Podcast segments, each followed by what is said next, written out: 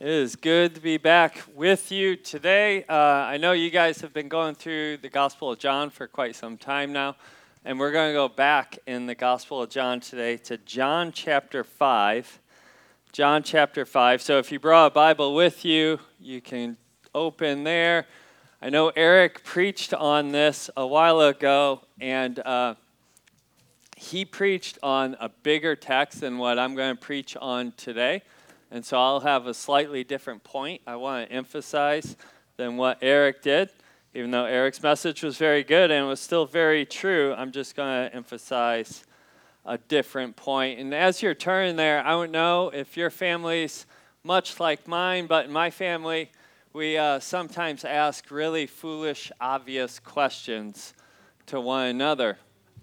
Um, for example, I'll walk into the living room and I'll see my wife Jill, she's reading on her Kindle, and I'll say, "Hey, what you doing reading on your Kindle?" she loves it when I do that. She's like, "Yep, I'm reading on my Kindle."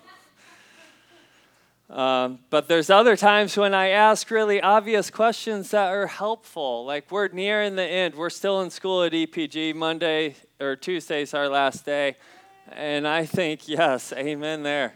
Uh, I think about every day during the school year, my youngest has asked me, Dad, have you seen my shoes? And I say, Did you check the shoe bin?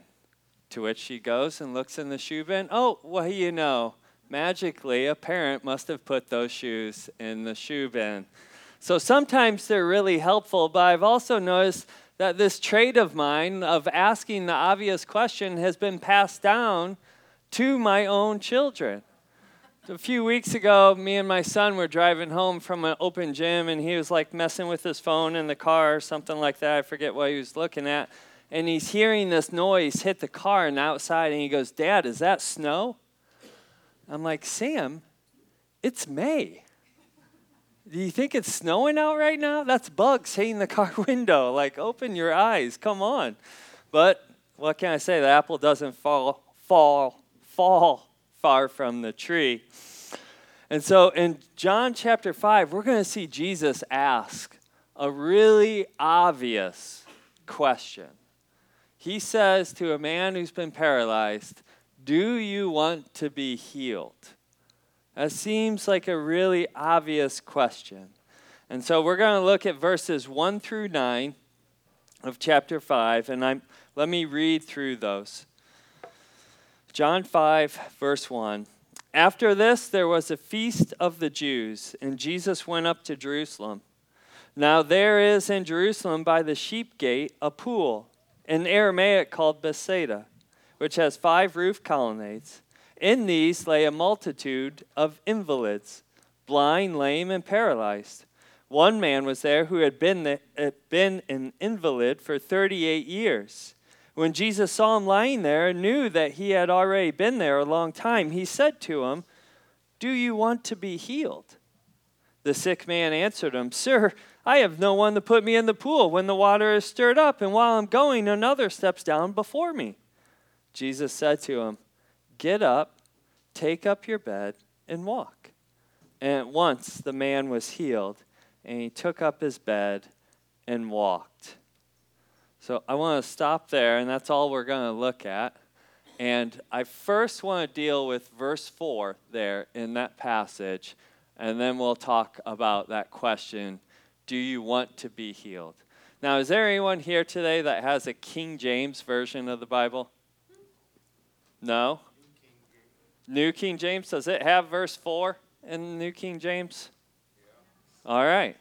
So, New King James has it. If most of you have a modern English translation, you're probably seeing that there is no verse 4 in there. Uh, Eric talked about this when he preached on it, so I'm just going to cover it briefly. But what's going on there is the oldest and best Greek manuscripts we have of John's gospel does not have verse 4 in there. But the later Greek manuscripts that they found, because there's, there's thousands of manuscripts, the later ones they found has verse 4 in there. And so what scholars think happened is that the people who are making copies of the manuscript put a footnote in there to explain what was going on. And that's what verse 4 is. I'm going to read it to you here. So it goes right after verse 3 when there lay a multitude of invalids, the blind, lame, and paralyzed. And then it says, waiting for the moving of the water, for an angel of the Lord went down at certain seasons into the pool and stirred the water. And whoever stepped in first after stirring of the water was healed of whatever disease he had. And so, what the copyist is doing there is he's telling us what's going on, why they're all laying around the pool and what they believed. And as you can see, that would fit perfectly with how the man responds there in verse 7 when he says, There's no one to put me in the wire when it's stirred up. So, more than likely, they believed that an angel of the Lord came down, stirred up the water, and it had healing properties. Now, you may be in here and you may be saying to yourself, Well, that's why you can't trust the Bible.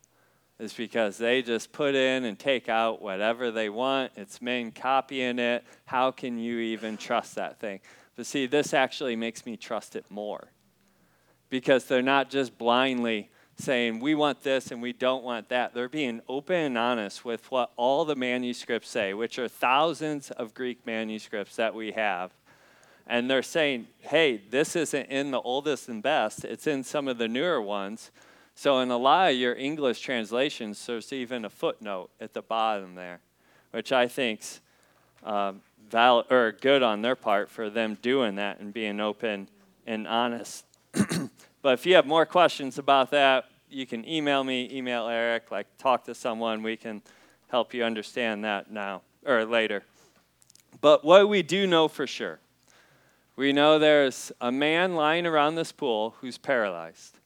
And he's been that way for 38 years. Can you imagine? laying there for 38 years during that time. Like they didn't have any programs or helps back then. There wasn't a Make a Wish Foundation. He just laid there by the pool for 38 years. It was a situation of hopelessness. And yet we know that with Jesus, those are situations he most often works in. But look at how he, or verse 6 says that Jesus looks at him he sees him lying there. He knew that he had been there for a long time. And so he walks up to this man and he says, Do you want to be healed? Do you want to be healed? Just seems like a foolish and obvious question. When he knew he had been there for so long, almost a hurtful question to ask someone that. Of course. But we know Jesus, he never asks a dumb question. He's, he's getting at something here. And the sick man responded, Sir, I have no one to put me into the water or into the pool when the water is stirred up, and while I'm going, another steps down before me.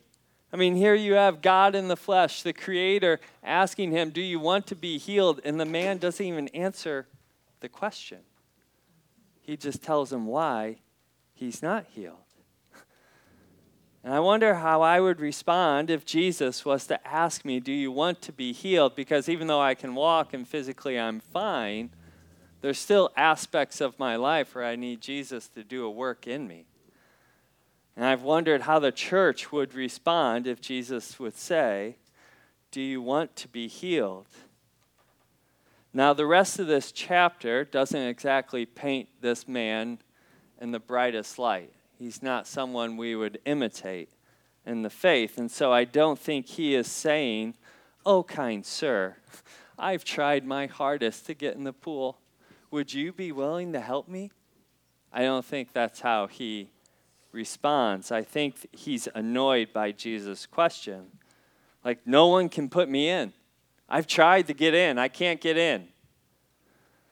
Kind of harsh towards him. It's not my fault. But as I said, Jesus, he's, he's asking this question for a reason. He's trying to unearth something in him and in us today, I believe.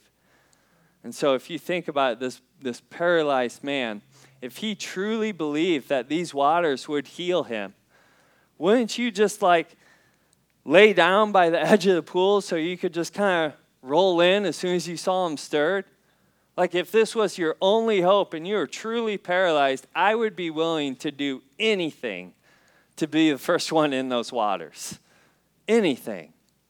And yet, he's been laying there for 38 years. Do you want to be healed? I thought of five reasons this morning that I want to go through that kind of show us that truly, deep down in our hearts, we can often restrict the healing that the Lord wants to do. And I want to walk through those. And when I say healing, uh, let me just explain that. I'm talking possibly physical healing. I'm talking about sanctifying, which means growing in Christ likeness, that the Lord's rooting out sin in our lives and transforming us, as 2 Corinthians 3 says, from one degree of glory to the next. And I'm also talking about when we have like these wounds from things that have happened to us in the past that we haven't really ever gotten over. I'm talking about all three of those for when I say, Do you want to be healed? And so let's, let's go through these reasons why we so often don't want to be healed. Because we as a people, we're really good at coming up with excuses and blame shifting and having a victimhood mentality. I just quickly named three right there. But ever since the fall in the uh, Garden of Eden, we've been inflicted with this sin nature, and we see Adam and Eve. What happens when God says, Where were you, Adam? What does he do right away? It's not my fault. It's not my fault. It's that woman you gave me. She gave me the apple, or fruit, I should say. We don't know if it's an apple. And then he approaches Eve and says, What'd you do? Says, That's not my fault. It's the serpent. Like we, we shift the blame, we have excuses.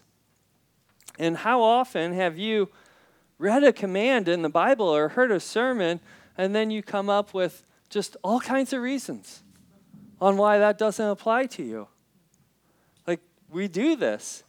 God, you didn't make me that way. You don't know my situation. You don't understand how hard it is. You don't understand what happened to me. Just a few weeks ago, we, were, we have a staff meeting on Mondays. And Andy, he's our senior pastor there at the church, and he was talking to me about how, you know, we need to be among the people, we need to get to know the people, we need to meet new people, we need to know what they're doing in life. We, he gets really excited about people.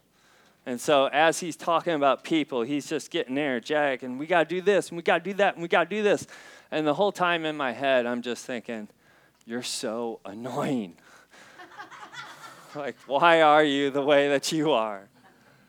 Because, see, I can very easily in my head just justify and be like, but Andy, I'm an introvert. I'm a I'm an Enneagram 7 with a mind type 2. Like I can't go meet people like that. That's not what I'm about. And I have no idea what the Enneagram numbers are. I have no idea. I just throw that out. What I mean is that often what we when we take those personality tests, we're like, they become a self-fulfilling prophecy for us. And we can sometimes use those to make excuses on not loving people, what God calls us to. And just because you may be introvert, extrovert, the Lord still calls us to love people. Like, yeah, it may be harder for me than him, but yet the command's still the same. But we make excuses. Do you want to be healed? Or we, we blame shift, like the man was saying, No one will put me in the pool. It's not my fault, Lord. How often we do this? The church doesn't equip me enough to share my faith. It's not my fault. I don't know what to say. They need to do a better job of equipping me. They don't have any programs for me to learn in. I need to be equipped better. Or my parents, it was the way they brought me up, or I had a terrible experience at school. I didn't have the best opportunities. It's not my fault. Before I was a pastor, I co owned a painting business with a friend from high school. And uh, we had, I remember one day in particular, I had an employee that showed up an hour late. It wasn't Matt, by the way, Renee, it was someone else. And uh, Matt, her son, worked for me for uh, two summers. And this guy showed up hour late, and I look at him, I'm like, hey, why are you late? And he says, well, my mom didn't wake me up. I don't even know if I said anything to him because I'm just like, why wouldn't you lie to me? Like, why would you tell me your mom didn't wake you up? You're a 20 year old man, and you're telling me your mom didn't wake you up. Oh, I think I just told him to go get a brush and just kind of put it aside. But it's like we just blame shift. It's not my fault. When Jesus says, Do you want to be healed? Another part of that is why I said our identity, the victimhood mentality, and how we see ourselves. I'm sure that this man had that. Lying there for 38 years, you would have some identity issues there. Does this happen to us? Absolutely. Right? What do we all agree on? You can't teach an old dog new tricks. Like, this is the way I am.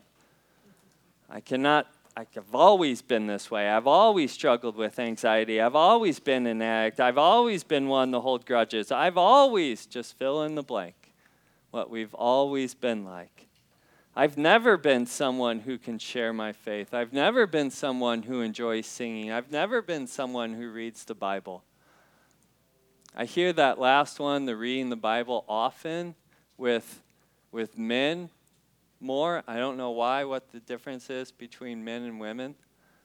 But I always think to myself, do we believe that God raised the dead? To which most people are like, yeah, I believe God can raise the dead. Okay, so the same spirit who is in him who raised Jesus from dead now lives in you. And yet, God can't make you a reader of the Bible? Like, if he raises the dead, he can make you enjoy reading the Bible. Like, just ask, say, Lord, help me read the Bible. I'm not saying we have to sit down and read the whole thing, but read a chapter. It's two minutes long, and ask the Lord to give you a heart that wants that more and see what He does. Like Jesus says, Do you want to be healed? He doesn't ask what you've always been like, He's wanting to do a new work in you. Do you want to be healed? So, those are the first three reasons I went through very quickly. We have excuses, we blame shift, we have a victimhood mentality. This is number four now. Why I think many of us don't experience the healing of God is that oftentimes, when to get the healing, it takes work and faith. Work and faith. Do you want to be healed? It's an interesting question because on the surface it's easy. Of course I do. But if you dig down, it changes a little bit. For example, if I ask you a question, do you want to go to heaven where there's no more hardship or pain? Who wouldn't say yes to that? Like everyone I know would say yes to that. But if I say, Are you willing to deny yourself, pick up your cross, renounce all that you have, follow Jesus Christ in all your ways? That's a different story. It's like asking a thief, Do you want to be let out of prison? Yes. Are you willing to be a righteous and honest man? Hmm, I don't know. See, this, for this man that experienced physical healing, he had to follow through on what Jesus commanded him to do, which in this case, it wasn't much. Pick up your bed, or get up, pick up your bed, and walk. It doesn't seem like he had to have much work or faith. Jesus just miraculously healed him. And I wish it happened like that every time. I could just say, Who wants healing? Stand up, and we'd stand up and be healed. But often, spiritual healing, and at times physical healing, whatever it is, it, it takes more work and effort. And we see this command in the scriptures, Philippians chapter 2. Work out your salvation with fear and trembling. Work, effort, strive, sacrifice, that's ingredients that it takes often to experience more of the Lord's healing and ultimately more of the Lord is what we ultimately want. remember another time when I was trying to help someone out, and he, uh, we had to help them out financially, and uh, I wanted to help him get a job, get on his feet. And I searched and found him a job, and it was going to be, I thought it would be a foot in the door. And I was really excited. I was like, hey, I got a job for you. Like, this is going to be great. Could be a turning point in your life. And he's like, eh, I don't want to do that. Like, if I do that, I'm going to lose out on what I'm getting right now. And so I'm not going to work. And I was just like, ah. Like, and I'm not, I'm not making a comment about any political or government, like the way a system's up. There's, there's broken systems everywhere. But my point is, if you're unwilling to put forth effort, then you're probably not going to experience the blessing that comes with that. I often see this too with counseling. Like when I meet with people and they, they want to experience more of God in their life. And so I'll give them a little bit of like growth assignments to do, a little bit of work to do in between the meetings and yet they'll come back and have none of it done and not give forth any effort.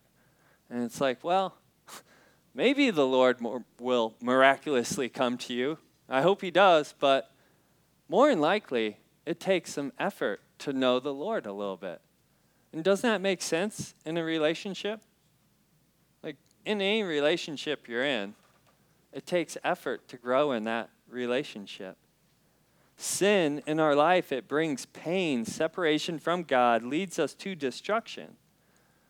It takes effort to get rid of it, to put it to death. That's why Jesus says if your right eye causes you to sin, tear it out, throw it away. There's a willingness to cut out anything in our lives that is unappealing to the Lord, that's unholy to the Lord. If you're always angry and anxious after you watch the news, stop watching so much of it. If you have an addiction to porn on the internet, get rid of the computer. Or think about James 5:16, how good this is. This I, I love the clarity of the Bible here.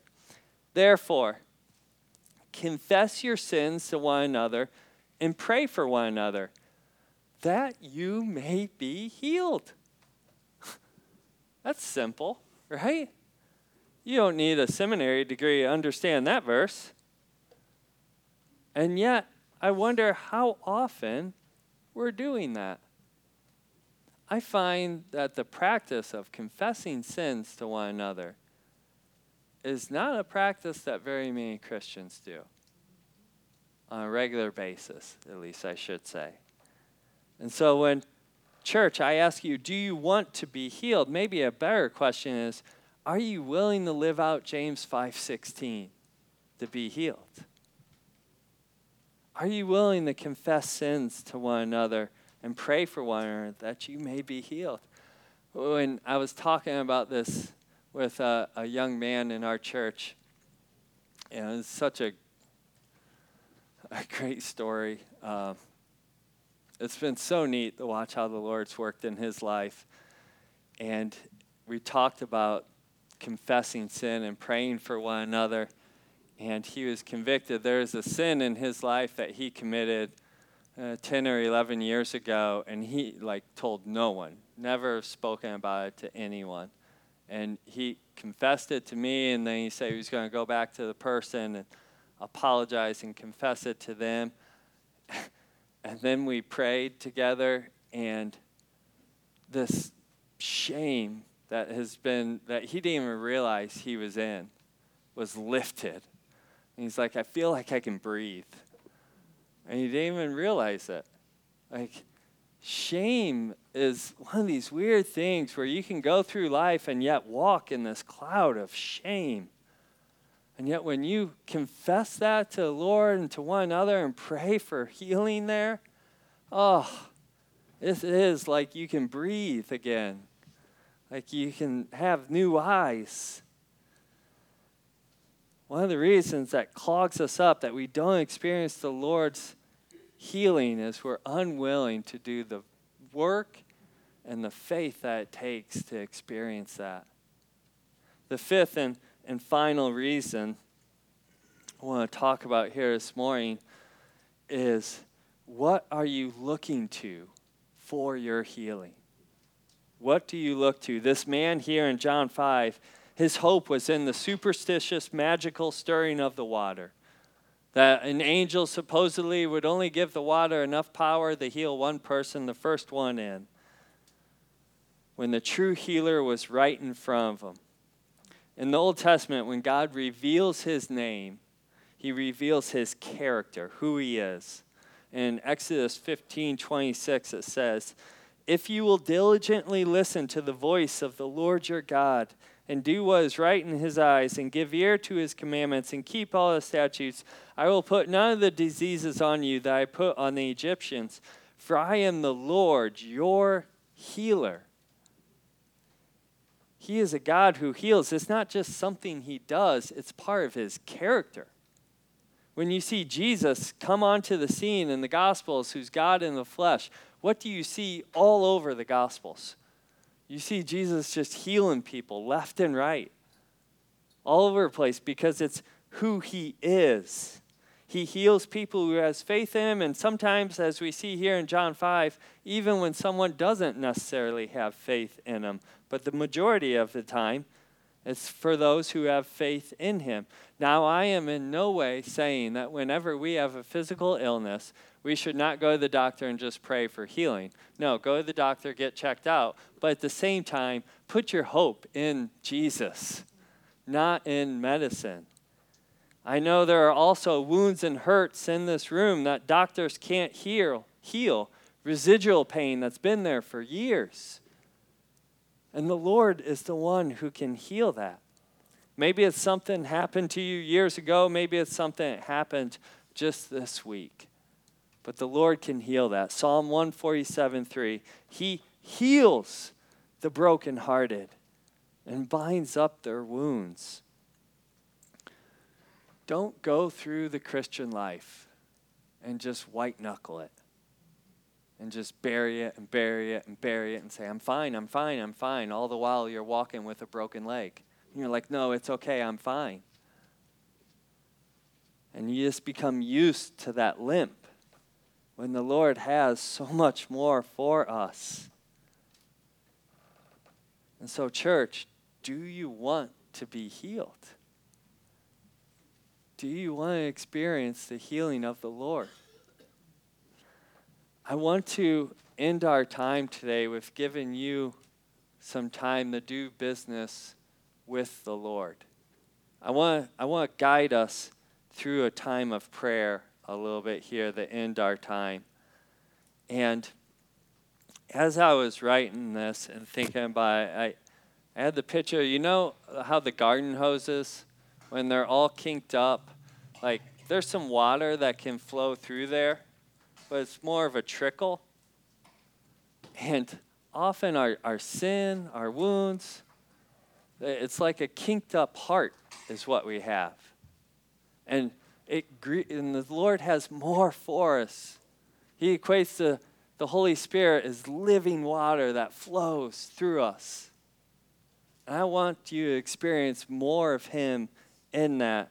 And so, if you would, one other thing I just want to say too, like in the prayer time, one of my friends did this, and you may think it's weird, and you don't have to do it at all, but it helps me in the posture of my heart before the Lord. Like I just put my hands out like this, just looking to receive from the Lord. And you may be like, Grant, you're weird. I'm not doing that, and that's fine. It's not good. It's not magical or anything like that. But what it does, as I said, it helps me have a heart posture of like, Lord, I want to receive from you. I want you to do a work in me.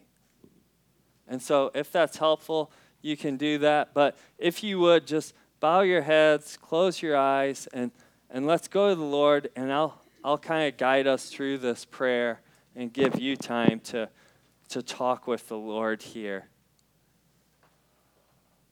And as Jesus says, do you want to be healed? How do you respond to that? If you're in here and you're not a believer, you've never accepted Christ, I want to encourage you in order to experience the Lord, you need to turn from your sin and call upon Jesus Christ. Ask Him to bring healing to your life and that He would be your Lord and Savior. And I know for a lot of you in here, you may already be a Christian. And maybe there's a specific area that the Lord has put on your heart as you've been listening to this message. Maybe it's anger, lust, unforgiveness is a big one in so many of us. Maybe it's a physical healing that you need. Ask the Lord now to come into that specific area and to grant you healing.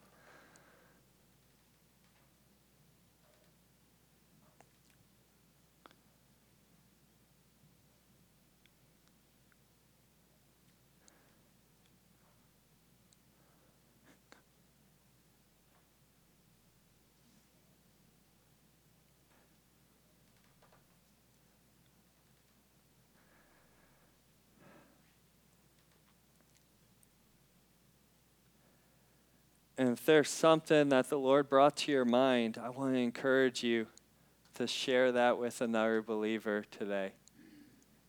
Or if you just need prayer for something, I would encourage you to seek someone out and pray. I would love to pray with you after the service, but let me close us in prayer.